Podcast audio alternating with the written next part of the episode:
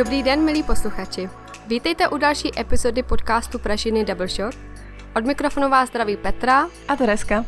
V minulých měsících jsme měli možnost vyjet zase na farmy, pozdravit naše farmáři a ochutnat kávu a vybrat pro vás to nejlepší.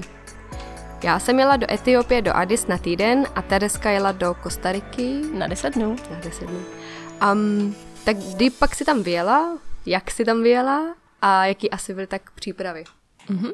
Takže mm, měla jsem poměrně pohodlnou cestu, kdy jsem v 6 ráno vyrazila z mm, letiště z Prahy do Amsterdamu, tam mi hned navazoval další let a vlastně letěla jsem uh, přímo až do San Jose, do hlavního města Kostariky a strávila jsem tam perfektních 10 dnů, o kterých si za chviličku budeme povídat a zpátky jsem měla vlastně taky fajn cestu přes, s jedním přestupem vlastně přes Panama City a potom zase přes Amsterdam. Moje přípravy nejvíc uh, samozřejmě zahrnovaly připravit se na tu technickou část toho, co bylo mým úkolem, to znamená vybrat tam kávy na následující sezónu.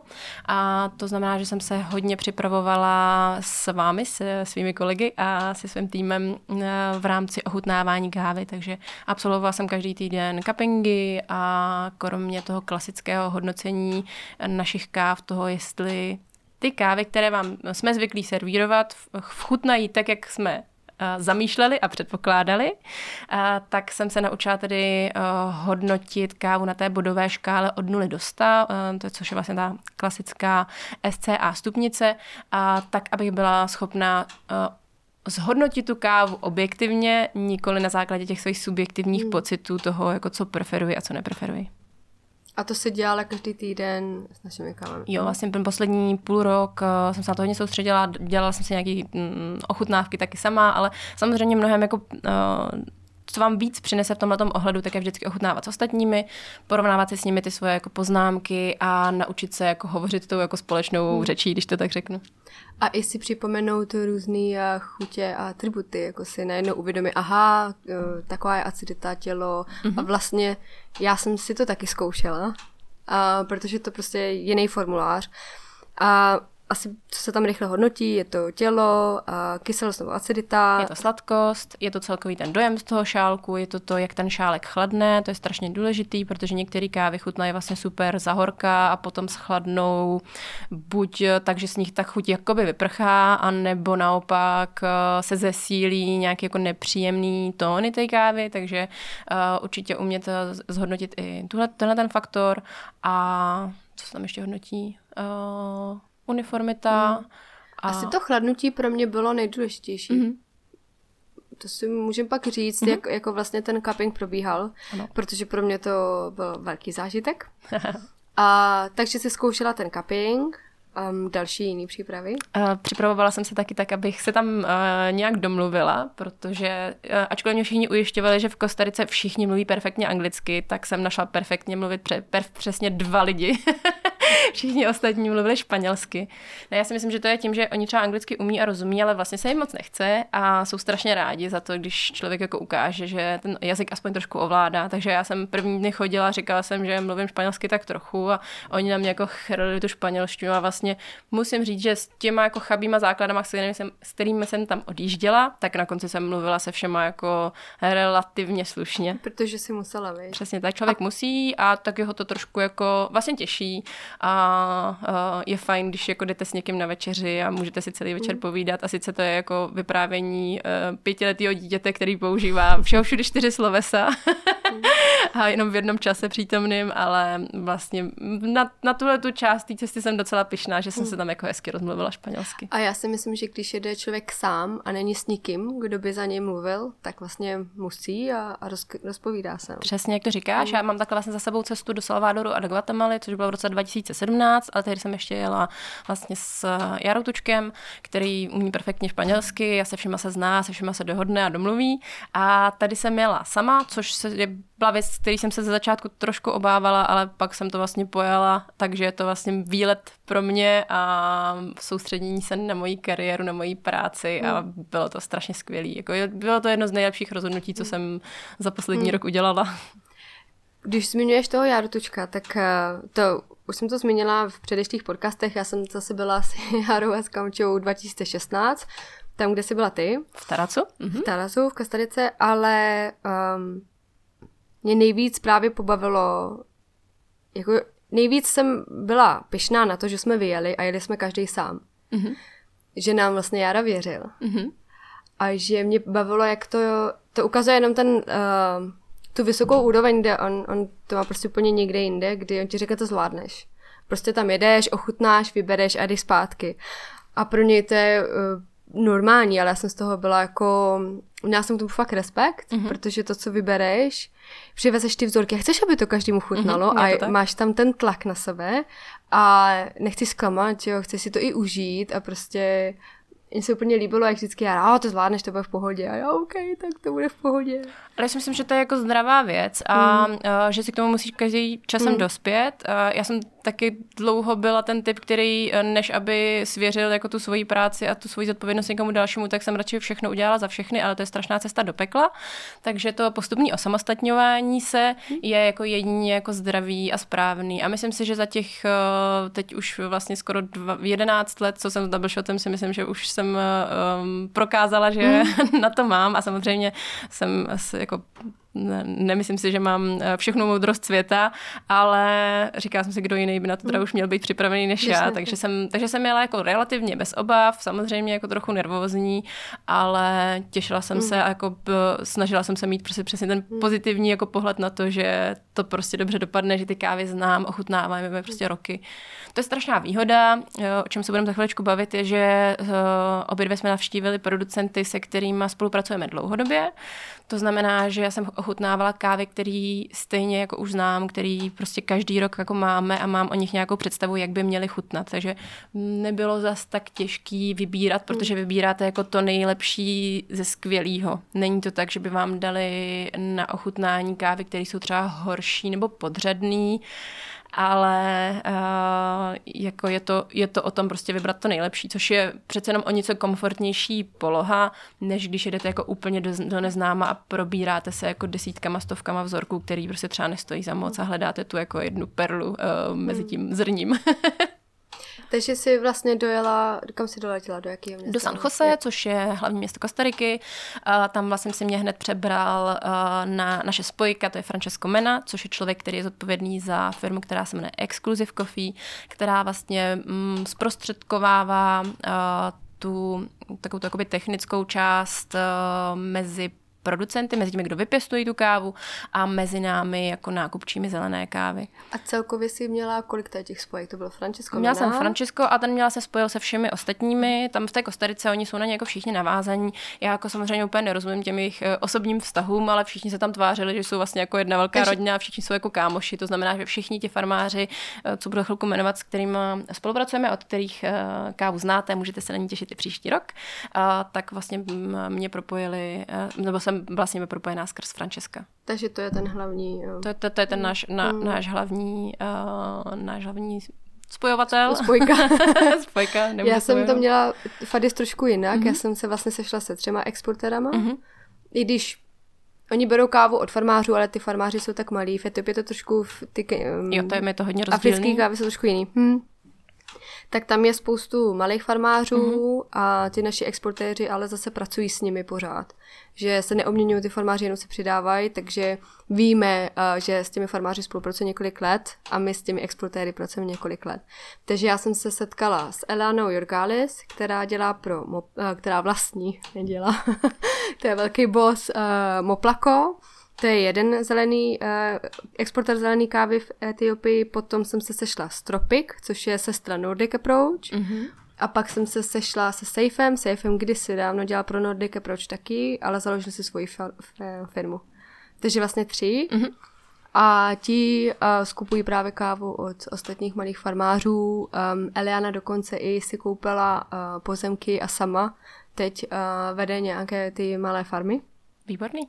Hmm, takže já jsem měla tři spojky teda. No. Tak já měla jednu a abyste si uměli představit, co to znamená, tak vlastně oni mě, krom toho, že mě teda přivítali na letišti a dovezli mě komfortně až do hotelu, to já tak, mě, tak mě přivezli rovnou do uh, jakoby laboratoře, což je součást uh, jsou to takové jednoduše sklady, kde mají jednak třídičku na zrna, loupačku na zrna z pergamenu a kde se vlastně potom zhromažďují všechny ty kávy, balí se a, a odesílají potom k nám do Evropy. kde se tam plní vlastně ty kontejnery a součástí toho je i teda taková laboratoř, kde vám vzorkově praží tu kávu a připravují vám ty kapinky, takže jsem měla jako veškerý komfort toho, toho pohodlí na to ochutnávání. Čili měla jsem tam hned vlastně, co jsem přijela, byla jsem vzhůru nějakých 23 hodin, protože v letadle se mi úplně nepovedlo usnout. a tak jsem Měla hned připravený jeden cupping, jenom tak, abych se uh, trošku zorientovala, takovou jako kalibraci. A měla jsem tam do začátku jenom nějakých jako 10 vzorků, které jsme ochutnali a řekli jsme si vlastně, jaká je ta, ta naše jako uh, kaperská laťka. A ochutnávala jsem tam uh, s jejich uh, kolegou, uh, který uh, mi vždycky ty, kanky, uh, ty cuppingy tedy přichystal a společně jsme si tedy na té bodové škále ohodnotili, uh, kolik si tak uh, myslíme, že uh, bodů by tady taká káva získala.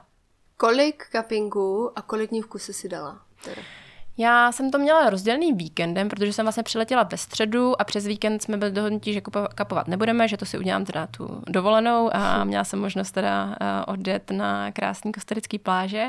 Takže já jsem kapovala čtvrtek, pátek a potom pondělí, úterý, že čtyři dny a každý den jsem měla no, takových jako pět, šest stolů po 18 vzorcích. Pět, šest stolů po 18 vzorcích. Bylo to tak, že jsem uh, přijela ráno, měla jsem hned nachystaný stůl a během vlastně hodiny jsem ho ochutnala a hned jsem chtěla jako další. Kolik káv myslíš z každého stolu ti třeba zaujali, nebo jsi řekla, víš, tohle mm-hmm. beru? A tak hned ten první den, kdy jsme ochutnávali, kdy samozřejmě řekli jsme si, že začneme v 9, to znamená, že ve tři čtvrtě na 9 mě měl někdo vyzvednout z hotelu, to znamená, že hned v půl desátý se pro mě někdo zastavil. Mm. Já prostě okousaný Přesně nechty, na kostarický čas. že jsem někde něco zapomněla. No tak mě by nevadilo čekat a já i jsem to brala tak, že oni mi dělají tu službu, že mě teda někde vyzvedávají, když pak jsem zjistila, že vlastně zvládnu úplně v pohodě mm. do, dojet samozřejmě Uberem. Tak já jsem měla takový ten pocit, že jak se mnou teda mluví tou španělštinou, kterou jsem odkývala, že ji teda rozumím, takže jsem se s nimi jako špatně dohodla, mm. že jsme se špatně po, po, pochopili. Ne, jenom já jsem nebyla připravená teda mm. na latino tempo mm. a na, na jejich pojetí tedy do chvilnosti. Takže hned půl desátý mě vyzvedli, na desátou jsem měla připravený vlastně první cupping a eh, hned z toho prvního stolu jsem třeba vybrala jenom dvě kafe. A oni se na mě dívali tím pohledem jako vážně, hmm. víc jich teda jako nechceš a já jsem teda nebyla přesvědčená o tom, že ty ostatní by byly uh, takový, jak jsme se dohodli, že budeme brát, to znamená, že uh, jsem trvala na těch dvou, ale pak se to teda zlepšilo, pak samozřejmě jsem už uh, vybírala i víc káv. Já to právě dělala tak, já jsem neměla tolik káv jako ty, mm-hmm. A dokonce jsem jeden stůl, byly nějaký v fotovkách podpultovky. Nebyly úplně skvělý. Um, ale já jsem radši vybrala víc a pak jsem uh, je přivezla sem s tím, že si mm-hmm. to vyberem. Jenže já jsem to neměla tak těžký jako ty, protože já jsem kapovala u Elány jsem měla hodně, to jsem měla dva stoly a každý stůl měl přes 20 vzorků, takže mm-hmm. to bylo kolem 40-45 káv. Mm-hmm. Ale to bylo na, za jeden den. Mm-hmm. A pak jsem u Safeho měla tři stoly po asi 10-15. Mm-hmm. A v Nordic jsem měla jenom dva stoly po deseti. Já jsem vlastně s tím byla docela v pohodě, protože jsem na to jako byla připravená. Uh, brala jsem to tak, že tady ty dny, které jsme měli strávit jenom kapováním, jsou prostě určený jenom na to kapování. Jela jsem tam tady, tady s tím uh, baťuškem plným hmm. uh, svačiny a banánů a ochutnávala jsem. A vlastně z těch ostatních stolů už jsem potom taky vybírala víc vzorků. A myslím si, že ta vlastně ta naše uh, zkušenost toho byla trošku odlišná v tom, že ty si vezla vzorky zpátky zelené kávy a my jsme si je tady potom ještě společně přechutnali, čehož jsem byla součástí a moc mi to chutnalo, byla jsem docela nadšená. A, tak já jsem žádný vzorky zpátky sebou nevezla, dostala jsem teda tu důvěru, eh, že mám, eh, že mám teda vybrat a vlastně na základě toho, co jsem o těch kávách napsala, jsem zpátky do Prahy, tak se potom rozhodlo, které, které ty vzorky na, na, vybereme a nakoupíme. To mi právě přišlo um, těžší. Asi bychom mohli trošku nastínit, jak ta komunikace s náma a s Járou fungovala, mm-hmm. když jsme byli mm-hmm. tam. Já jsem se právě uh, toho bála, jak to bylo všechno poprvé a tak. Ale musím říct, že teda Jára byl na telefonu furt. Mm-hmm. Uh, a vlastně to funguje tak, že ma, jsme měli tabulku. Já jsem k, každý den, já jsem si psala svoje poznámky, takže u toho cuppingu jsem si psala svoje poznámky, mm-hmm. jak mi mhm. to chutnalo, ba, ba, ba, ba. A pak jsem večer vyplnila tabulku a všechno jsme to probrali s Járou. Mm-hmm. Taky jsi to tak měla? Já jsem měla trošku jinak. Uh, musím říct, že teda výhoda samozřejmě tady našich nadřízených a kolegů, který mají malí děti, jsou, že přestože mezi náma byl jako 8-hodinový posun, tak se to krásně jsou stíhalo. jsou pořád vzhůru. Takže já jsem to měla tak, že po každém cuppingu jsem si vzala stranou vzorky, které jsem si vybrala, obsala jsem si ty jejich kódy a rovnou vlastně si jsem si ty své papírové formuláře přepsala do tabulky elektronické, kde jsem teda každou tu kávu oskorovala. Vybrala jsem z toho vlastně všechny kávy, které byly nad 86 bodů. Ke každý jsem napsala nějaký jako krátký deskriptory, to znamená, co v té kávě jako cítím, čím si myslím, že je zajímavá. A tu tabulku jsem měla rovnou sdílenou uh, s Járou, takže jsem mu jenom napsala jsou tam Hotovo. vyplněný kafe, mrkně na to. A uh, musím říct, že po tom prvním dnu, uh, i, i já jsem z toho byla překvapená, že těch káv jako jsem neměla moc. Když jsem měla to srovnání s loňskou tabulkou, tak mi přišlo, že jsem vybrala strašně málo, tak uh, říkal, no, tak uvidíme, co nám tam dají. A ono, to mělo jako stoupavou tendenci. Já si myslím, že možná jako na začátek, Zašli tím takovým... že, že, mm. že, že zkusili, mm, uh, jako vlastně, co mi bude chutnat a podle toho mi tam dávali potom ty další kávy, mm, další a vzorky. zjistili takhle to nebo... jako to, co zjistili, je, že uh, tady uh, slečna Umí z Prahy no, spíš preferuje kávy, které jsou jako čistý. Já mm. mám ráda ty promitý kávy a hany zpracování, který teda v Kostarice je velmi tradiční a dělají ho tam na několik způsobů a ty kávy jsou jako krásně plný, sladký, ale zároveň čistý. Z, hodně se tam teďka rozmáhá uh, vlastně příprava kávy tím anaerobním způsobem, která, o který nejsem úplně přesvědčená, že je vždycky správný řešení. To znamená, že jsou to kávy, které dokážou být chuťově velmi zajímavý, ale mám z nich někdy takový pocit, že uh, to stárnutí nebude jako úplně OK. To znamená, že ty kávy, které tam chutnají jako hodně zajímavě, tak uh, to chtělo jako hodně zamyšlení se nad tím, jako jakou mám zkušenost s těma ostatníma uh, tomu experimentálně fermentovanýma kávama, jak se chovaly třeba za 6, za 8, za 10 měsíců. A to je vlastně na, tý, na celým tom na celé té zkušenosti té vybírání kávy je jako největší ta zodpovědnost toho, že ne, že vyberete špatný kafe, který by vám nechutnali teď a tady, ale že vyberete kafe, který nebude dobrý za 6-8 měsíců. Jak vlastně ty musíš uh, předpovědět, jak mm-hmm. to mhm. bude stárnout. Přesně a tak. pro mě to bylo taky nejtěžší. Já jsem tam měla stůl etiopských káv. Všechny etiopské kávy, výběrový, co jsou jako výběrovka braný,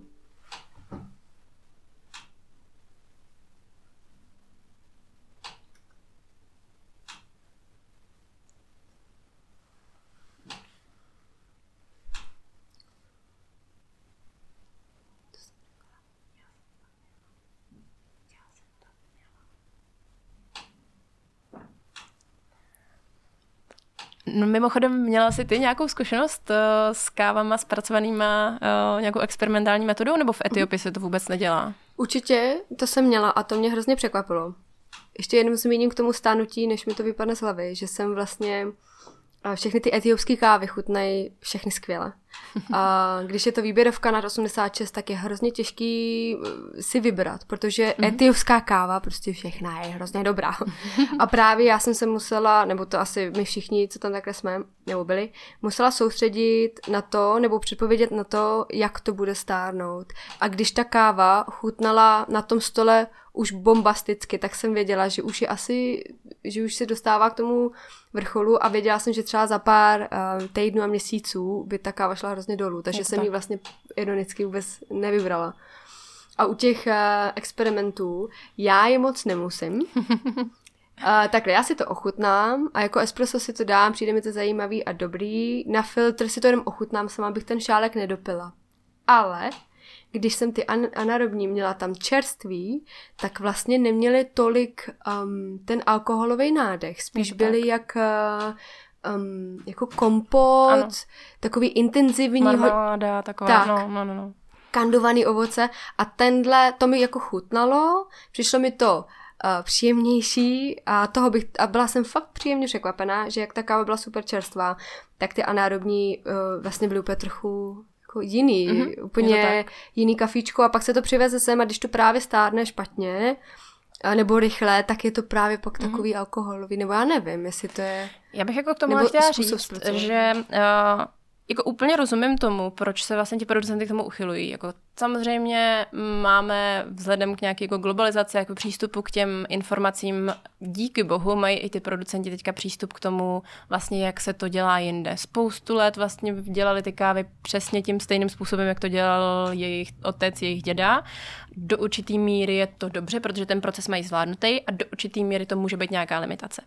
A samozřejmě v tom dnešním světě, kde uh, pražírny prostě pořád chtějí něco zajímavého a jiného pro ty svoje zákazníky, tak se jim nemůže člověk divit, že sahají po tady těch jako experimentálních metodách zpracování, protože tím chtějí prostě zvýšit eh, hodnotu a cenu té svojí kávy a chtějí prostě být rozeznatelní mezi těmi ostatními producenty. Takže já se nedivím, že potom jakoby sahají, ale na druhou stranu oni vlastně nemají a nemůžou mít tu zkušenost, kterou máme my. To znamená to, jak se to kafe doopravdy jako chová, až k nám dorazí. Protože si vezměte, že uh, při nejlepším další dva měsíce od, toho, od té chvíli, co my tu kávu teda vybereme a dohodneme se na tom obchodu, uh, tak sem k nám dost, se, ta káva dostane kontejnerem a to ještě mluvíme o nějakém jako optimistickém scénáři a my tady potom jako nějakou dobu prostě máme, než na ní přijde řada, musíme to samozřejmě nějak naplánovat a než ji jako prodáme vám uh, jako našim zákazníkům zákazníkům. A oni mm, když už mají zkušenost s tím, vlastně vůbec, co se s tím zrnem potom děje, jak se, jak se praží, jak se potom připravuje uh, jako čerstvá káva, tak pořád je to jako nesrovnatelný oproti tomu, uh, co s tím máme vlastně za uh, zkušenosti my tady na druhé straně světa. Tady s tím, to si mi připomněla, já jsem, to bylo ještě v Anglii, moje kamarádka chodila s klukem, oni spolu bydleli v Nikaragui a on pracoval pro Caravelu. Mm-hmm. A byli v Oxfordu na návštěvě a přišli ke mně na cupping a říkám, jo, udělám cupping a dada. A on si to se mnou jako ochutnal, všichni jsme si to ochutnali a říká mi, to kafe a to byla uh, čerstvá sklizeň mm-hmm. a bylo to pražený, já nevím, asi dva týdny, mm-hmm. takže pro nás super čerstvý mm-hmm. kafe. Ano. On si to ochutnal a říkal mi, to je strašně starý. Mm-hmm. A vůbec mu to nechutnalo, vůbec ty uh, dobrý, ty pozitiva v tom jako moc neviděl, protože mm-hmm. on je zvyklý kapovat všechno mm-hmm. super čerství mm-hmm. a vlastně takhle v uvozovkách starý kafe nezná mm-hmm. a přijde mu to divný. A, na, tak. a pro mě zase kafaře, který je zvyklý uh, kapovat čerství sklizně, ale že jo, pro Uh, pro lidi, co to kapujou a uh, v těch laboratořích. No ten, ten náš jako produkční cupping prostě je vždycky jako s nějakým odstupem několika měsíců. To. Tak, uh, tak pro mě právě bylo, uh, to byl trošku jiný druh cuppingu, když jsem byla tam, protože mm-hmm. tam hodnotíš kvalitu, to, jak to bude stárnout a hlavně kvalitu uh, ty uh, ovocitosti a sladkosti. Ani ne tak jako ty chutě jsou fajn, že je tam mm-hmm. něco mhm. zajímavého, ale není to úplně takto rozhodující, protože Přesně všechny ty kávy mají něco dobrýho. Jako Přesně. všechny, já měla na stole a všechno chutnalo uh, jahody a medový čaj. Já měla všude mango, passion fruit, no. uh, med, no. mandarinky, pomeranče, červený ovoce, strašně moc, bylo to jako skvělý, ale přesně tak v ty kávy jsou se jako velmi podobný. A žádná nebyla špatná. Mm. Nemůžu říct, že bych měla na stole kafe, který by tam nepatřilo, ale uh, přesně ta zkušenost, jako jaká s nima bude za půl roku, je, je hmm. prostě mm. jiná. Je prostě jiná a je nepřenositelná do chvíle, kdy pokud prostě ten člověk se nevydá tady na, na stáž pracovat půl roku pro pražinu na, na druhý světa, mm. světa. Mm. To byl fakt zážitek. No. Musím říct, že to byl to vlastně jeden z, jeden z těch věcí, Jedna z nejcennějších zkušeností, kterou jsem tam nabila, bylo kromě těch návštěv těch farem, které jsou samozřejmě krásné, prostě protože jsou v přírodě, ve vysokých horách, je tam jako zeleno, nádherno. to je tak, tam zapadá sluníčko, stromy. Pořád, no. pořád se vám chce prostě brečet dojetím. Tak kromě tohohle byla pro mě jako obrovská zkušenost, když jsem eh, mohla kapovat s eh, Alejandrem z farmy Don Oscar, eh, kterou jsme měli relativně nedávno v nabídce a vlastně brzy zase budeme mít tu jeho čerstvou sklizeň, tak s ním asi jeho dcerou jsem asi ochutnávala jeho kávy. A to musím říct, že to byl jako trošku jako tlak, uh, protože najednou se teda musíte dívat do očí tomu člověku, který tu kávu, na který vidíte, že prostě nechal jako ruce doslova a vidíte, že to je jako vám dává to nejcennější, co má a chce od vás slyšet ale upřímný názor. Hmm. Uh, nechce slyšet nějaký pochlebování, to by samozřejmě nemělo smysl, protože mm, nemůžete mu říct, že to je skvělý a pak to kafe nekoupit, tak to, to jako byste byli jako pokrytci. A, a zase se vám ale úplně jako nechce uh, schazovat něčí práci, když vlastně si říkáte, no tak já vím prostě houby o tom, jaký to je vysazovat to kafe a prořezávat ho a jak ho správně sušit a tak dále. Ale samozřejmě jako nějakou expertízu teda v tom mám, v tom, jak by to kafe mělo chutnat, co si o ně myslím, takže jsme to spolu absolvovali a bylo to jako krásný, byl to jako dojemný zážitek, takže jsme to spolu ochutnali. Já jsem jim ke každé kávě řekla, uh, co si o ní myslím, včetně toho, že prostě byly kávy, které si myslím, že nebudou stárnout moc, dobře a je to ten důvod, proč uh, si myslím, že je, je spíš nekoupíme. A... Jaký důvod myslíš, to mělo, že ty kávy už uh, byly v takovém No, myslím, stavu? že to bylo třeba, to právě to se bavíme o těch jako různých anaerobních uh, fermentacích, který byl jako poměrně divoký, uh, plácnu otoká to zavřený v sudu, hmm. uh, 6, 8, 10 dní tam to kvasí a pak se to přesune vlastně na tady africké postele a pak se to dosušuje, pak se to loupe a to ta káva jako je do určité míry zajímavá, na druhou stranu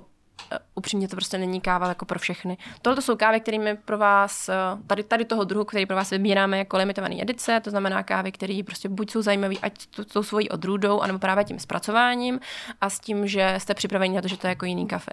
Ale pořád uh, pořád potřebujeme mít samozřejmě nabídce a já chci pít sama ráno kafe, který pijete, nemusíte se nad ním jako hluboce zamýšlet a říkat si jako vylilo se mi tam trochu brandy, nebo nebo je to opravdu nebo je to káva. Takže chceme vlastně i kávy, které jsou čistý, lehký, sladký, který prostě mají nějakou jako zajímavou kyselinku, ale nejsou jako komplikovaný. Takže buď to, to byly kávy tady toho typu, že prostě byly jako už moc, anebo to byly kávy, o kterých jsem jako nebyla přesvědčená, že budou hmm. dobře chutnat i za ten půl rok. Ale tady s tím, jak říkáš, um, že musíš dát nějaký feedback tomu farmářovi a že vlastně ty face to face mluvíš s tím člověkem, mm-hmm. který dal tolik práce zatím. Ano. A teď je tam ta jeho rodina a teď vidíš, uh, jak se o to hrozně staré, jak do to dávají srdce a jak to vlastně je jejich jediná obživa. Mm-hmm. Um, já teda neměla začítek přímo s farmářema, mm-hmm. ale s těma exporterama a Eliana do toho dává srdce. A, je to tak.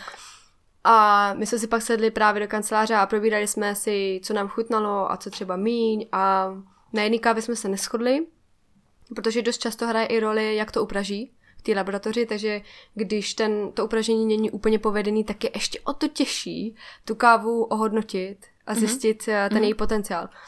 A mně to bylo hrozně uh, jako líto, nebo líto. Je to těžký mm-hmm. někomu, kdo v tom má srdce a věří těm svým kávám. A ona má skvělý kávy, jenom jsme se třeba neschodli na jedný, na dvou kávách. Mm-hmm. A teď vidíš prostě, jaký na to hrozně záleží. Mm-hmm.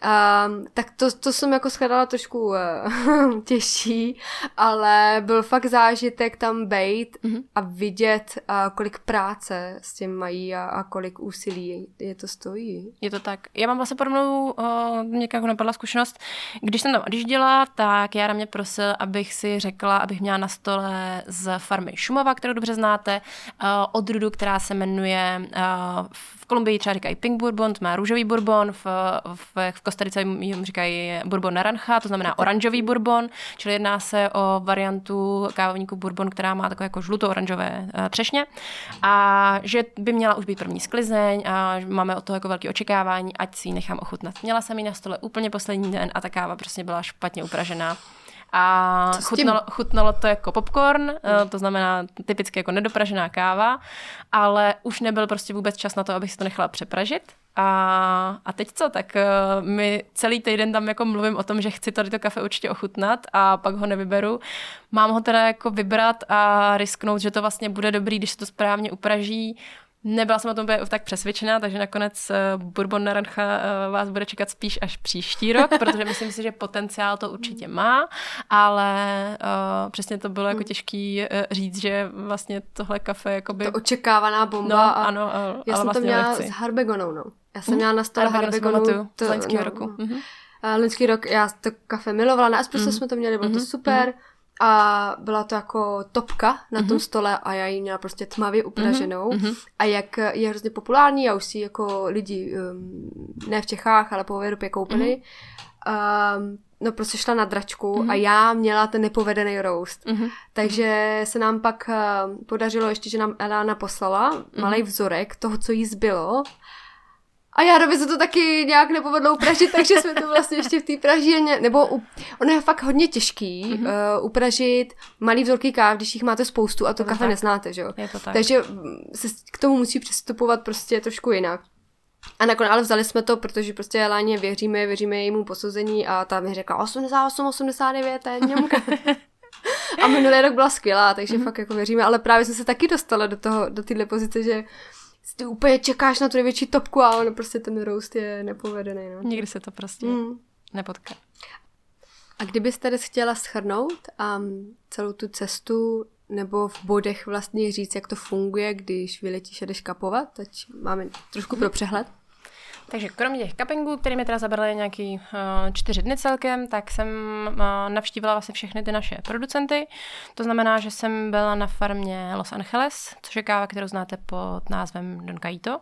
A tam jsem se potkala s Fernandou, která tady u nás byla i na stáži před dvěma roky a, a už možná před pěti dokonce, to letí. Takže u té jsem strávila nějaký čas a byli jsme spolu vlastně celý víkend u moře. A následně jsem byla na farmě Don Oscar, to znamená u bratrů Alejandra a Horácia a u nich doma, to byla taky hezká návštěva. A potom jsem byla na farmě Šumava, která vlastně leží v trošku jiné oblasti než ty dvě předchozí. Ty dvě předchozí jsou v Taracu, když to Don Oscar je v oblasti Naranjo. A to je, to je prostě jinde. Asi myslím, že to je severně, severně od uh, San Jose. Takže jsem byla uh, na Šumavě. Oni a... tě tam vezli všude autama, vy, tak ano, nevíš. Ano. a pak jsem ještě byla na farmě, která se jmenuje Santa Rosa 1900, což jsou kávy mačo a trapíče, který taky od nás znáte. Mačo máme teďka aktuálně v nabídce, takže tady se všemi producenty jsem se potkala, se všema to bylo jako nádherný. Eh, každá ta farma je úplně jiná, eh, každá má takové svoje jako speciální mikroklima.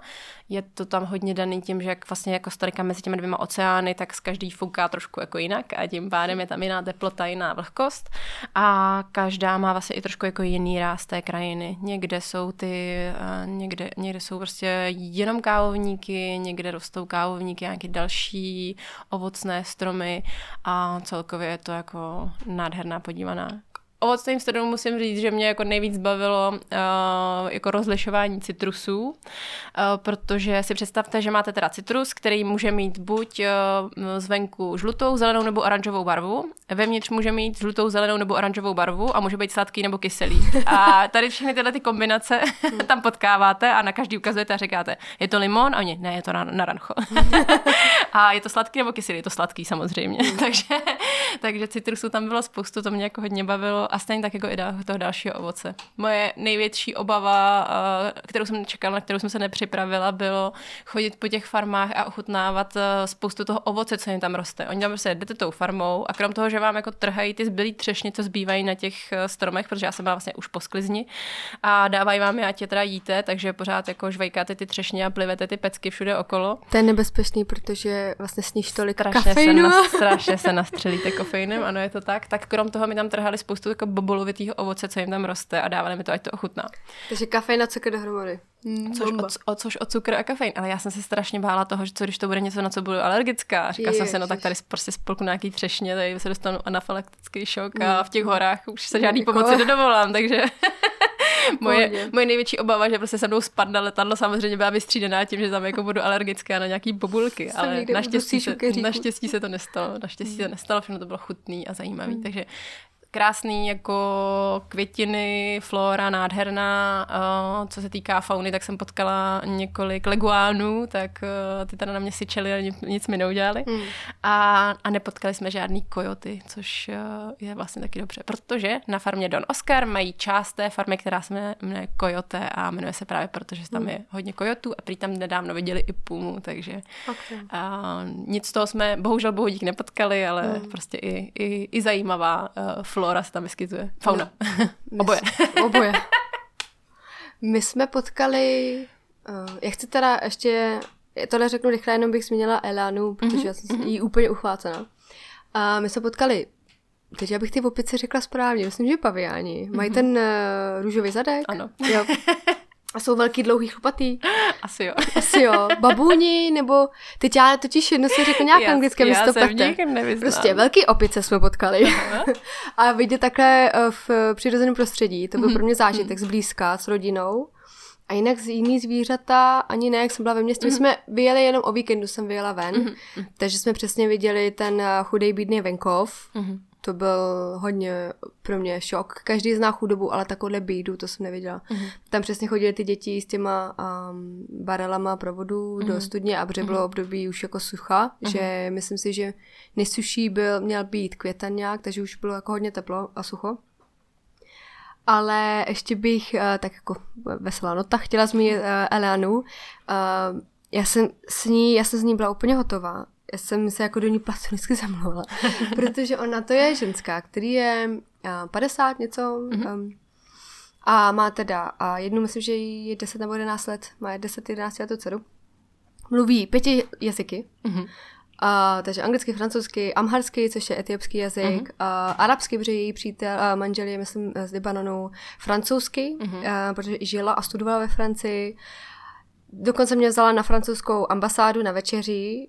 Um, já jsem byla jediná, která nemluvila francouzsky, takže jsem tam jenom kejvala a tak. Ale bylo to hrozně příjemné, protože všechny ty ženy, co tam seděly, chtěly, abych byla součástí rozhovoru. Takže um, Eliana překládala, pak jsme zkoušeli lámanou francouzskou angličtinu, takže to byl jako skvělý večer. Ale Eliana je hrozně uh, živý člověk, krásný člověk, zorganizovaný člověk, starostlivá. Mm-hmm. Uh, ona, když se začne smát, ty jsi ji potkala někdy? Já jsem se s Helenou Elianou potkala, podle mě, když byli tady v Praze. Jo, jo. Mhm, ano. To asi říkala, že měla uh, prý míň šedivých vlasů. Teď jí má všechny šedivý. Je to pravda, ale jako už tady to byla jako dáma, která byla jasný, že bude jako stárnout s hroznou mm. garací, takže jako nádherná No, no. byla a nádherná je pořád. A když se začne smát a máte pocit, že um, je o vás hezky postaráno, to za prvý a za druhý máte prostě dobrý pocit s ní. Mm. Všude, uh, ona ještě teď jede s tím svým starým jeepem po, Adide, po Addis, protože tam nový auto fakt, jako pokud mm. nemáš uh, ty velký, uh, uh, jak se jim říká, Tanky.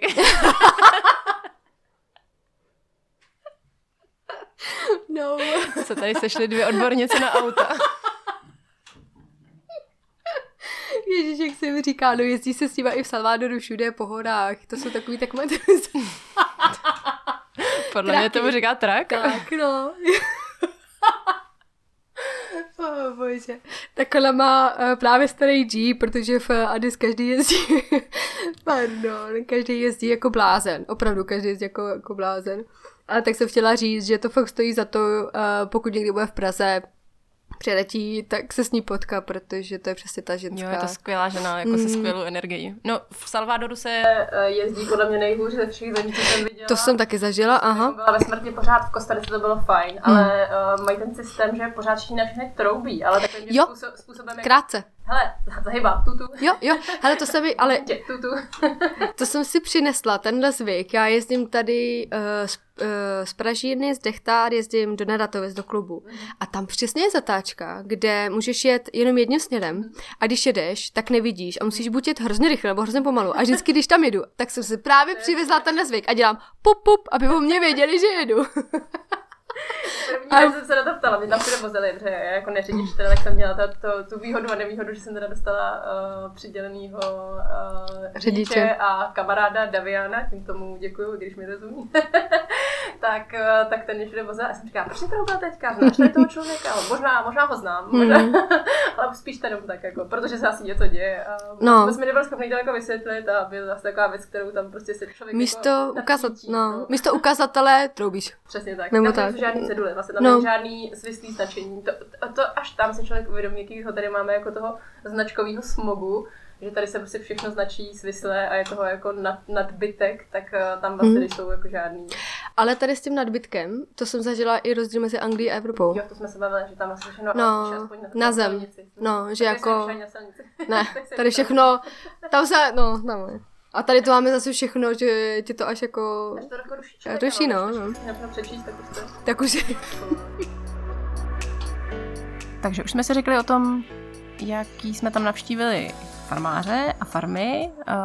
Co bych k tomu ještě dodala zajímavého je tak, že jsem viděla spoustu nových odrůd, které se tam pěstují a možná zajímavá věc zmínit, že vlastně nevíme, jestli nás do budoucna čekají ty stejné kávy, jako jsme zvyklí. Protože v Kostarice se v Kostarice se pěstuje tradičně odrůda Bourbon, Catuai, Catura a v dnešní době spoust, nebo jako velkou část těch farem nahrazují novými odrůdami, hlavně odrůdami právě etiopskými, odrůdami z Keni a Gejšou. A všechny tady ty tři odrůdy jsou pro ně jako velmi výhodný v tom, že tam velmi dobře plodí. To znamená, že ty stromky mají jako hodně těch třešní, rychle to dozrává, má to prostě super jako sladkost, je to odolný kafe. Trošku problém vidím v tom, že jsou to teda odrůdy, které oni si jako nacení uh, daleko výš než ty klasické odrůdy, které od nich normálně odebíráme a nakupujeme. A že vlastně teda nevíme, jestli nebudeme mít potom už možnost nakupovat jenom tady ty kávy, které jsou do speciálních edicí a do, do limitovaných eh, káv, který prostě samozřejmě jako stojí víc a nevíme, jestli do budoucna. Nás tam čeká takový velký výběr těch, těch káv, eh, který jsou skvělý, mají 86, 87, 88 bodů, ale uh, jsou to pořád jako ty kafe, které si můžete dát, jak jsme řekli, bez toho hlubokého přemýšlení a zamýšlení se nad tím. A jaký máš s tím teda zkušenost? Vysazují se v Etiopii vůbec nějaký jiný odrůdy, nebo tam pořád všichni pěstují jenom ty etiopský původní? Já si osobně myslím, že tam je tolik odrůd ještě um, neobjevených, mm-hmm. že až dojde na, na to, na to lámání chleba, až dojde na to, že bude uh, nedostatek nebo nedostačující, budou ty odrůdy, co tam jsou, tak se objeví spoustu dalších. Já jsem nenašla nebo neochutnala jsem právě jinou odrůdu, že by se něco přineslo do Etiopie, spíš se to jako... Od... Možná se to ani nesmí, to jako nevíme, mm, jaký tam vlastně mm. těch zemí mají i jako na to zákony, že tam vlastně nesmíte vysazovat ani odrůdy, což evidentně neplatí o Kostarice. A v té Etiopii skoro jako je logický vlastně možná, že, že tam ani Ale tam, být no, tam mě, jak to mně to přišlo, tak ta káva tam je jí tolik a taková variety. Uh. Různorodost. různorodost, že ne, ne nesetkala. Setkala jsem se s různými zpracováními, mm-hmm. ale s odrůdami ne. Mm-hmm tak v Kostarice, je, jak je to jako bohatá a progresivní země, tak hodně jdou ku předu, to znamená, že jak ty nové odrůdy, tak i ty nové metody zpracování, jak jsme se bavili, tam celkem teďka jako hrajou prim, takže jsme zvědaví na vývoj. A to, co jsem vybrala za kafe, doufám, že vám bude chutnat, moc se na ně těším. A zatím jsou to uh, namíchaný jak klasický katury, bourbony, katuaje, tak ale i nějaké limitované edice právě těch keňských odrůd, které chutnaly wow, wow, to prostě bylo jako skvělý kafe, z kterého jsem si fakt posadila na zadek, tak i nějaký skvělý gejši, takže moc se na to těším, až nám ten kontejner dojde. Třeba ve dvou, třech bodech, co bylo pro tebe nejvíc rozhodující, když jsi měla těch pár minut s tím svým cuppingovým uh, listem, tak co bylo rozhodující v tu chvíli, proč si ty kafe vlastně vybrala? Já jsem si na to udělala takový jako vlastní protokol, kdy uh, jsem dostala namleté ty kávy, já jsem si je obešla, ohodnotila jsem to suché aroma a už jsem si udělala rovnou poznámky u těch, který mi přišlo, zajímavě vonily, což je trošku triky, protože vždycky takhle nejvíc voní vlastně ty naturály a tady ty uh, experimentální fermentace. A, takže jenom jsem si udělala jako jednu z poznámek, po zalití kávy jsem si to obešla znova, zase jsem si udělala uh, hvězdičku tam, kde si myslím, že to má jako nějaký potenciál a pak vlastně jsem se víc už soustředila na ty kávy, které mi po tom prvním ochutnání přišly, jako že mají vyváženou tu jako sladkost a tu ovocnost. To znamená, u některých káv mi trošku jako chyběla ta sladkost, jakože ty kafe byly, byly jako šťavnatý, ale přesně jako neměly tu jako hloubku, hmm. když to tak řekneme. A pak jsem teda se znova soustředila pořádně na to, když to schladlo, takže na každý ten stůl, jako jsem ho ochutnávala prostě těch zhruba 20 minut, jak to tak vychází, včetně toho chladnutí a, a snažila jsem se jako sama sebe nezahltit, protože se nesmíte chytit do té pasti, že jako příliš o tom jako přemýšlíte, takže ne úplně jako na první dobrou a, a jedeme dál, ale určitě jako dvakrát, třikrát každou tu misku jako ochutnat, ale zase se v tom prostě úplně hmm. jako neutopit. No a vybírala jsem kafe, který uh, podle mě jako zastupují ten charakter těch kostarických káv, to znamená, aby to mělo to jako plný tělo, aby to byly ty kávy, které mají chuť chuť prostě po, po pomerančích, po uh, mangu, po uh, passion fruit, to, znamená nějaký jako tropický ovoce, ale zároveň, aby prostě měli sladkost a, a neby, ne, nebylo z nich jako cítit jako příliš vlastně ta fermentace, mm. což u některých těch naturálních káv bylo, ale mám ten dojem, že vlastně naturální kafe jsem nevybrala možná mm. skoro žádný čistě naturální. Mm. Mm.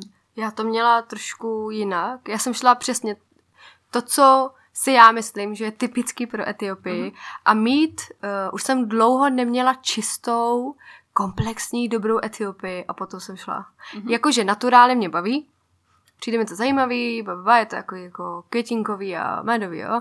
Ale chtěla jsem něco, mm, co je fakt jako klasická Etiopie. A, a potom jsem šla a po čistotě taky, jak, bylo, eh, jak, byl, jak káva byla čistá, komplexní a vyvážená, jak se mhm. říkala, mm.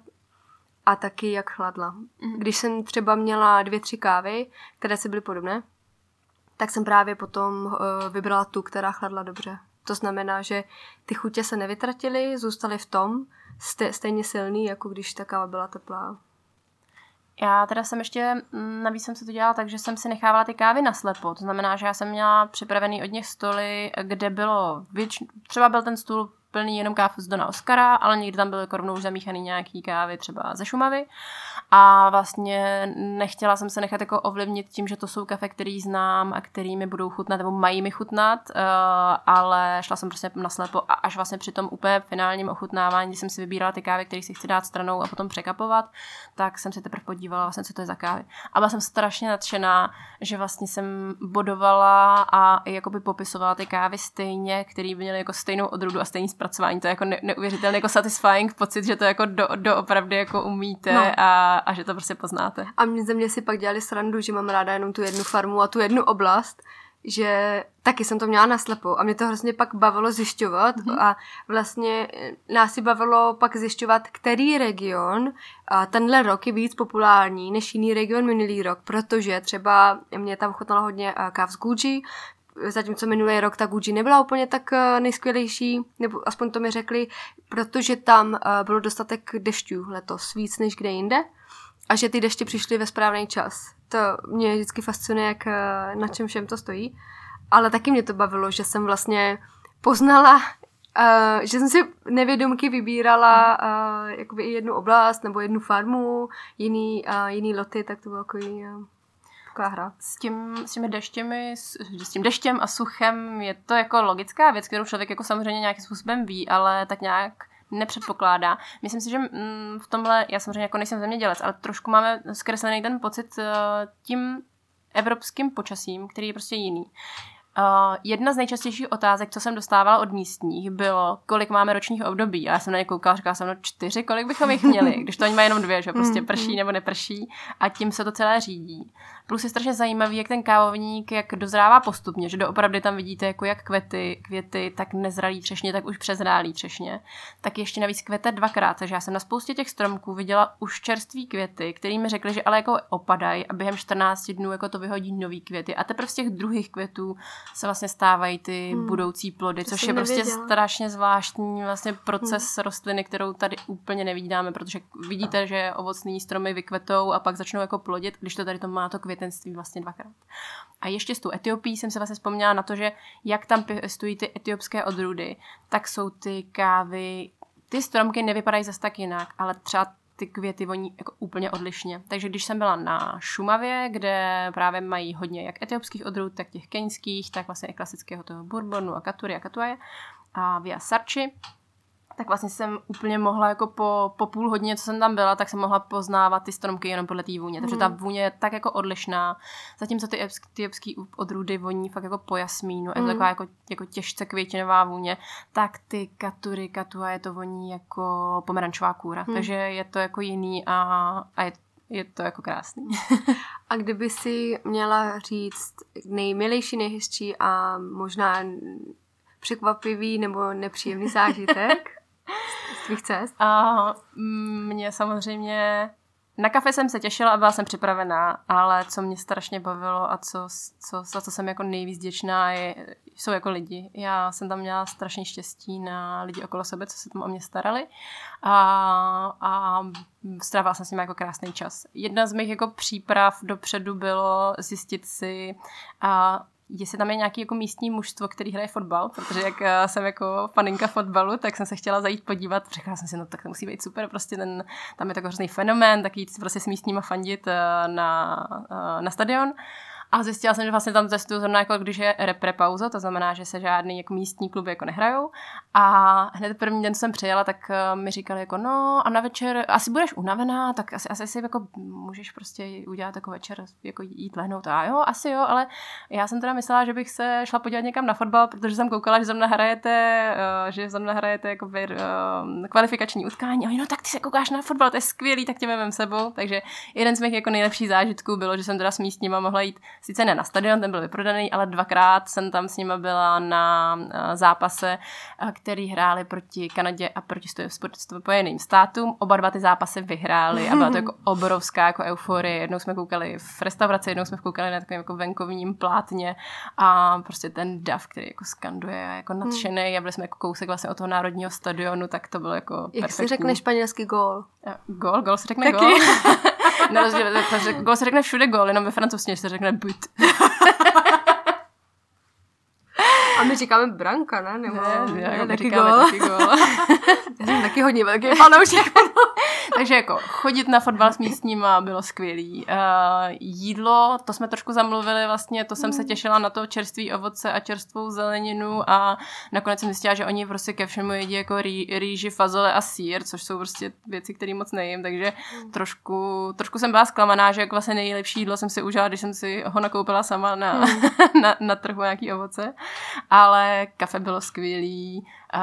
Um, ale lidi byli jako výjimečně skvělí. A něco třeba ne, mm, nepříjemného, nebo ti vyděsilo, nebo... Ne? Tak nepříjemný zážitek bylo jenom to, že když jezdíte všude prostě v tom jeepu, kde to drncá mm. prostě 6 hodin, tak mě se chtělo pořád čůrat a pořád jsem vyžadovala jako pauzy na čůrání, což oni jako nebyli úplně zvyklí, já nevím prostě jako... Už jsou jak, jak, to, jak to jako dělají, ale, ale to, to evidentně jako dávali najevo, že to je jako věc, která je jako divná. Mm. Takže já jsem prostě se vždycky samozřejmě do poslední chvíle styděla, snažila jsem se to jako vydržet a jednou jsem musela v nějakém deště, když jsme jako uvízli v hrozných jako bahnech, když jsme vlastně jeli do hor, uvízli jsme prostě s tím autem, protože tam vám začne pršet a najednou se prostě před váma udělá potok, ani nevíte mm. jak a musíte ho jako přebrodit a nebo, nebo ho přejet prostě ve velkém autě, takže jsme někde uvízli a já jsem prostě už to nevydržela. Čurala jsem tam někde mezi auta a mě jezdili motorky a říkala jsem, no tak co, tak tady už mě nikdy neuviděli. tak to byla asi jediná jako nepříjemná věc, ale jinak jsem si to jako mm. doopravdy jako od první minuty do poslední mm. jsem si to užila a mm. splnila jsem si tam prostě všechno, co jsem si splnit chtěla. já jsem jako jak jsem byla v tom městě, tak já jsem měla o večery postaráno, což bylo super. Pro mě asi největší zážitek bylo, když jsem byla v té uh, kulturní restauraci, kde se sejdou místní, um, bylo tam hrozně málo turistů a vlastně jsem si dala tu inžeru, tu kváskovou palačinku s těma dipama a k tomu to medový víno. Jednou jsem dokonce vyrazila sama.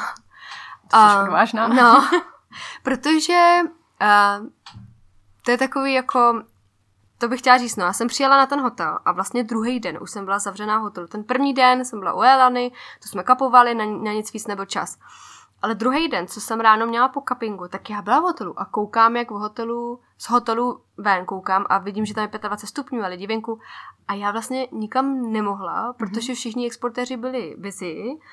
A já jako holka v Adi, z bílá běložka s blondětýma vlasama, jsem nemohla ani jako na ulici. Hmm. A stála jsem v tom hotelu a poslechla jsem si podcast, co jsme dělali minulý rok s, Benešou, s Míšou Benešou. A právě po, ona vyprávěla úplně to samý. A já říkám, no ne, nebudu tady, nebudu tady tečet prostě v hotelu. A tak jsem si stáhla, koupila jsem si hned na rohu, jsem si koupila simku, nechala jsem si ji tam nabít, naštěstí ty lidi v hotelu byli úplně skvělí. A uh, stáhla jsem si aplikaci Uber a prostě jsem pak jezd... Když jsem jako jela do města, tak jsem si musela zaplatit uh, řidiče nebo průvodce. Takže takový to, jak se to vidí ve filmech, jo, že všichni uh, běloši jedou do Afriky a jsou tam v jeepech a s řidičem a ono to jinak nejde. Uh-huh. Jako opravdu to jinak nejde. Já jsem musela mít svýho průvodce, když jsem chtěla jít si nakoupit na trh, uh-huh. nebo když jsem chtěla uh, se jít podívat do muzea, uh-huh. tak jsem musela mít na celý den zaplaceného člověka, průvodce, který mi všude vést, protože by to bylo nebezpečný. Etiopani nejsou zlí lidi, ale mají bídu a prostě ta situace, v jaký jsou, je nutí vás zkusit okrást. Uh-huh. A když vás někdo zkusí okrást, tak se bráníte a dostanete se prostě do konfliktu, uh-huh. který nechcete. Uh-huh. Takže to bylo takový jako nepříjemný, no, asi to, že jsem všude na mě všichni koukali. Uh-huh. Oni jako e, neříkají nic, jo, něco okomentuju. Co mě překvapilo, jsem viděla v ulicích děti s váhama a já myslela, že ty váhy prodávají uh-huh. a oni tě nechají zvážit. to tam všichni na ulicích. Prostě tam běhají děti s váhama a ty se za poplatek zvážíš. Kolik vážíš, už to víš? Vůbec. Říká, nechci, to my v Evropě nevedeme tohle. Já teda musím říct, že v Kostarice je přesně opačný, že tam se mě teda jako nikdo nevšímal. A mm. i když jsem třeba někdy jako potřeboval, aby se mě někdo všimnul a pomohl mi, tak ve chvíli, kdy, jste, kdy jsem vytáhla větu uh, abla ingléze, tak se se mnou nikdo nebavil, ale, ale když jsem teda to zkusila tou lamenou španělštinou, bylo to lepší. Takže, jak jsem teďka říká, oni jsou všichni jako srdeční a moc fajn, ale se když jste jako cizí, tak uh, úplně se nehrnou vám, vám pomoct. Mm, mm. Všichni na mě byli jako extrémně milí a uh, mě teda jako, ne že úplně cizí lidi, ale, ale každý, kdo se se mnou dal do řeči, tak jako komentoval to, že mám jednak krátký vlasy a to, že jsem docela svalnatá, protože mm. oni jsou všichni prostě takový jako oplácení. Což asi vychází z toho, že prostě ke, ke každému jídlu je, je jako pijou sladký pití, a ke všemu jedí prostě rýži a fazole a všude jezdí mm. autama, takže celkově ta populace není jako tak morbidně obézní jako třeba ve Spojených státech, ale jsou všichni jako mají nějakou nadváhu a mm. to, že prostě mě už bylo 30 a, a jsem, jsem jako docela fit, tak mm. bylo, bylo jako stejně raritní jako to, že jsem jako žena s krátkýma vlasama, protože to tam nemá vůbec nikdo. Ale jak musím říct, že teda všichni se chovali skvěle a, a určitě bych přála každému to vidět a tam to kafe ochutnat, protože je to jako hmm. neskutečný nážitek a strašně si přeju zopakovat si tady tu cestu, ať už do Kostariky nebo do jakýkoliv jiný země. Tak ale... se to prohodíme, ty pojedeš do Etiopie ne, ne, ne, děkuji, já nechci být zavřená na hotelu. ne, já jsem nebyla. Já jsem si, akorát musí člověk počítat s tím, že si musí nějaký ten dolar navíc vzít. Mm, já jsem o víkendu vyjela, já jsem jela s jedním francouzem, jsme si zaplatili právě jeep, On pracoval pro humanitární organizaci, takže jsem tam našla spoustu lidí, Evropany, eh, hodně francouzů, mm-hmm. kteří pracují pro humanitární organizace, tak mi jako vysvětloval, že už navštívil přes 60 zemí a že on byl ten člověk, který um, řeší krize a logistiku. Um, takže já jsem, člověk si prostě musí zaplatit. Tam, když člověk chce něco vidět, tak si musí zaplatit celý auto i průvodce a ty průvodci byli nesmírně milí. Všechno nám vysvětlili, mluvili krásnou angličtinu, on ten náš průvodce byl uh, učitel angličtiny, teď jsme na Instagramu, uh, držíme se v kontaktu, prostě ty lidi byli neskutečně milí, ale musí si člověk zaplatit, aby si vůbec uh, došel na trh něco uh-huh. koupit, uh-huh. nebo já jsem šla do do muzeí, do dvou muzeí, do Národního a města a viděla jsem tu Lucy, nejstarší dochovaná homo sapiens a vlastně uh-huh. jsme se tam s tím učitelem bavili. Já říkám, tak vy Etiopiané jste silní křesťané, uh-huh a muslimové, ale křesťané uh, hodně. Ale máte tady po celý východní e- Etiopii máte dochovaný uh, lidi ještě před homo sapiens, ještě před tím, než byl Adam a Eva. A no, to se jako nepopírá, obě dvě, jako, takže si to jako překládají podle svého, ale já jsem se tam dozvěděla spoustu historie, spoustu historie i o tom, jak jsou um, hrozně pišní na, na to, jaký měli císařství a jak, mm-hmm. jak, eh, jak bohatá země Etiopie je, i když to není zužitkovaný v jejich prospěch momentálně. Takže já jsem jako vyjela ven, užila jsem si to, viděla jsem věci, viděla jsem přírodu, byli jsme na výletě, zúčastnila jsem se toho kávového procesu, mm-hmm. takže jsem si to zkusila upražit, rozdrtit, vůbec mi to nešlo a ta paní, co to tam zvládá úplně jedna, dva, tak se mi tam smála. Uh, takže jako já jsem si to užila, akorát člověk musí počítat s tím, mm-hmm. že ven jen tak sám nemůže, no. Že si musí prostě připlatit. Tak to má samozřejmě ta Kostarika jako i tím, jak je jako velmi turisticky populární, tak je jako jiná. Tam, tam jsou jako na všechny uh, ostatní národnosti jako zvyklí a, a necítila jsem se tam jako nějak nebezpečně, ani když jsem vlastně i, už i po, pak následující jako noci jsem chodila jako, no noci, protože tam zapadne sluníčko v 6 a prostě už je noc. To mě taky, člověk si neuvědomí, jak je blízko rovníku. Ano, jak ano, je to krátké. přesně, jak ráno v 5.30 vyjde sluníčko no. a v 6 večer zapadne sluníčko sluníčko a je to tak každý den celý no. rok, to je bylo strašně zvláštní. Ale takže jsem se tam pohybovala úplně jako v pohodě a nějak jsem se jako nebála.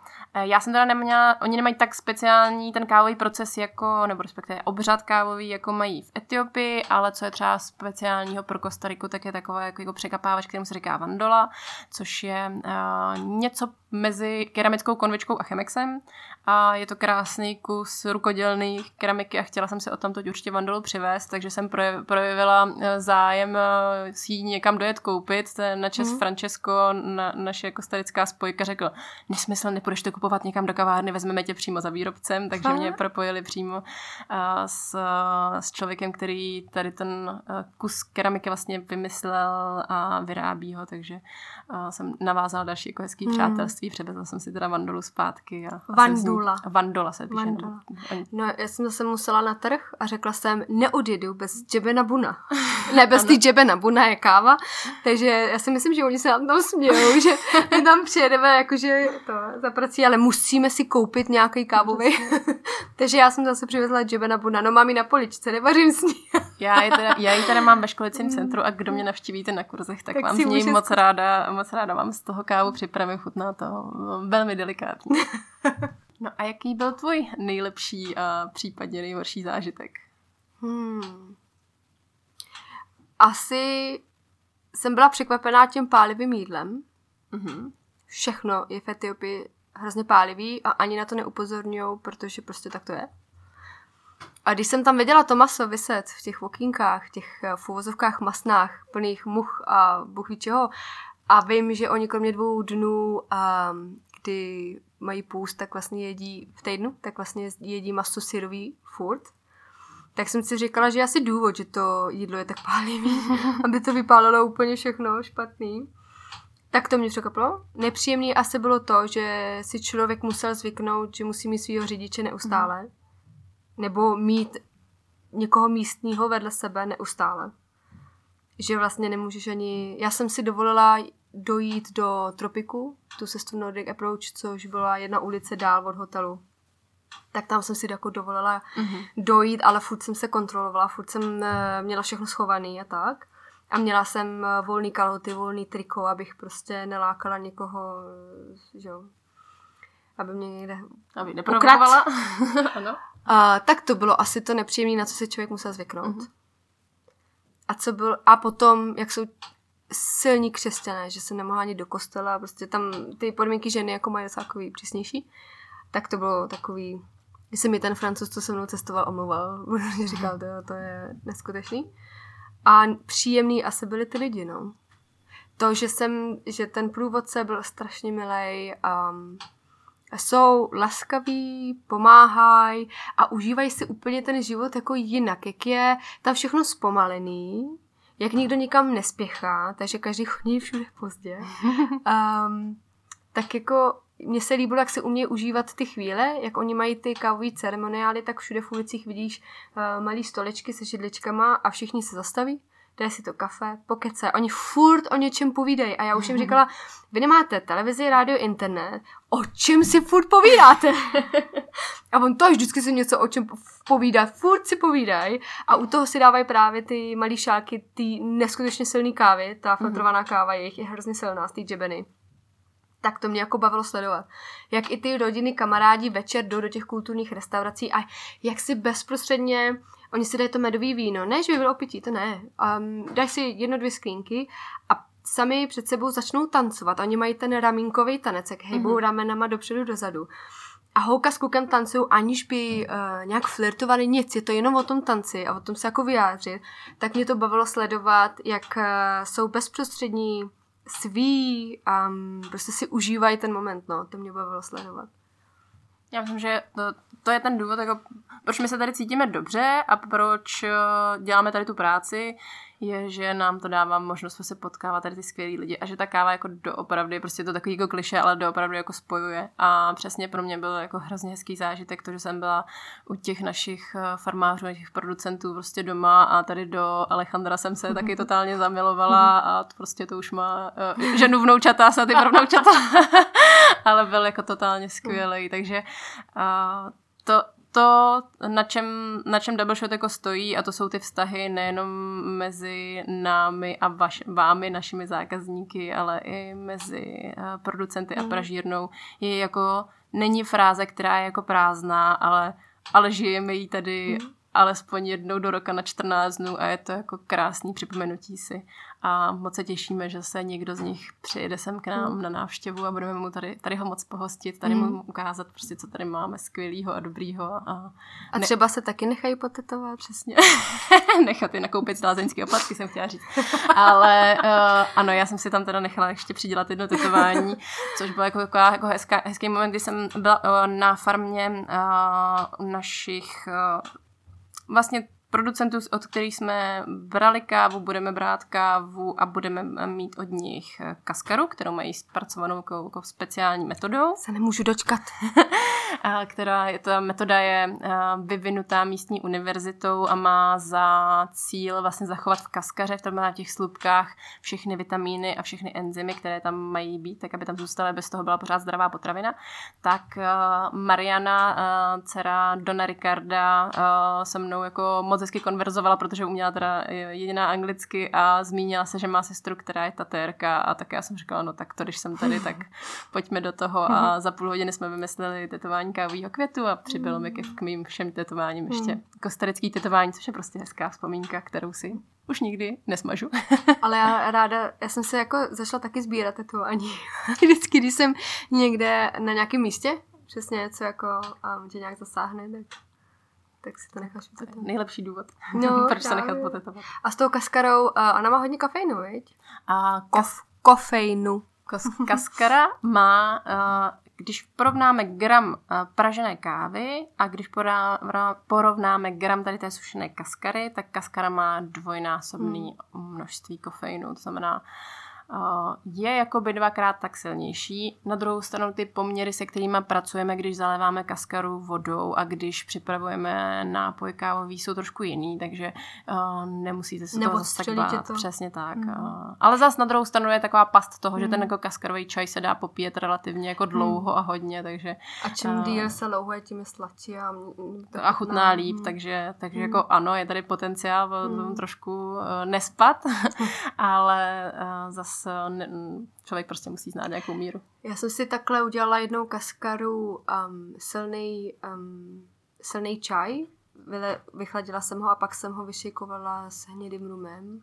A teď nevím, co se tam ještě dala. To jsme měli na baru jako drink a to něco jako espresso martini. Mm-hmm. To je prostě silný s tím alkoholem a úplně paříte až do rána. Takže kaskaru doporučuji všem. Už se těšíme a doufáme, doufáme, že k nám tedy dorazí. Zatím nemáme zprávy přesně o datu, kdy, kdy přijede kontejner, ve kterém budou jak ty čerstvé kávy, tak ta kaskara, takže eh, nemusíte se hned ptát, kdy už kaskara bude, my to sami nevíme, ale doufáme, že už to bude brzy a pak se těšíme, že vám ji nabídneme, protože je to jako doopravdy jako lahodná záležitost a pojďme oslavit, že konečně zase v České republice a ve zbytku Evropské unie legální. Jupi! Tak tím bychom uh, dnešní rozhovor asi ukončili. Já doufám, že jste si to, milí posluchači, užili, že jste se něco dozvěděli a že se už těšíte na naše nové kávy, které jsme pro vás takhle hezky vybrali. Pokud byste měli nějaké otázky, tak nám třeba napište eh, na e-mail nebo na našich eh, sociálních eh, sítích. A pokud byste se chtěli nějaké ty kávy ochutnat, tak samozřejmě teď máme, jak jsem říkala, v nabídce aktuálně kávu um, mačo. No a pokud byste si chtěli uh, něco víc o kávě naučit, tak já vás moc ráda uh, uvidím na některým ze svých kávových kurzů, které pořádáme ve školicím středisku a uh, který běží celý rok nepřerušeně, takže i v létě můžete přijít. Tak děkujeme moc a mějte se krásně. Ahoj! Ahoj!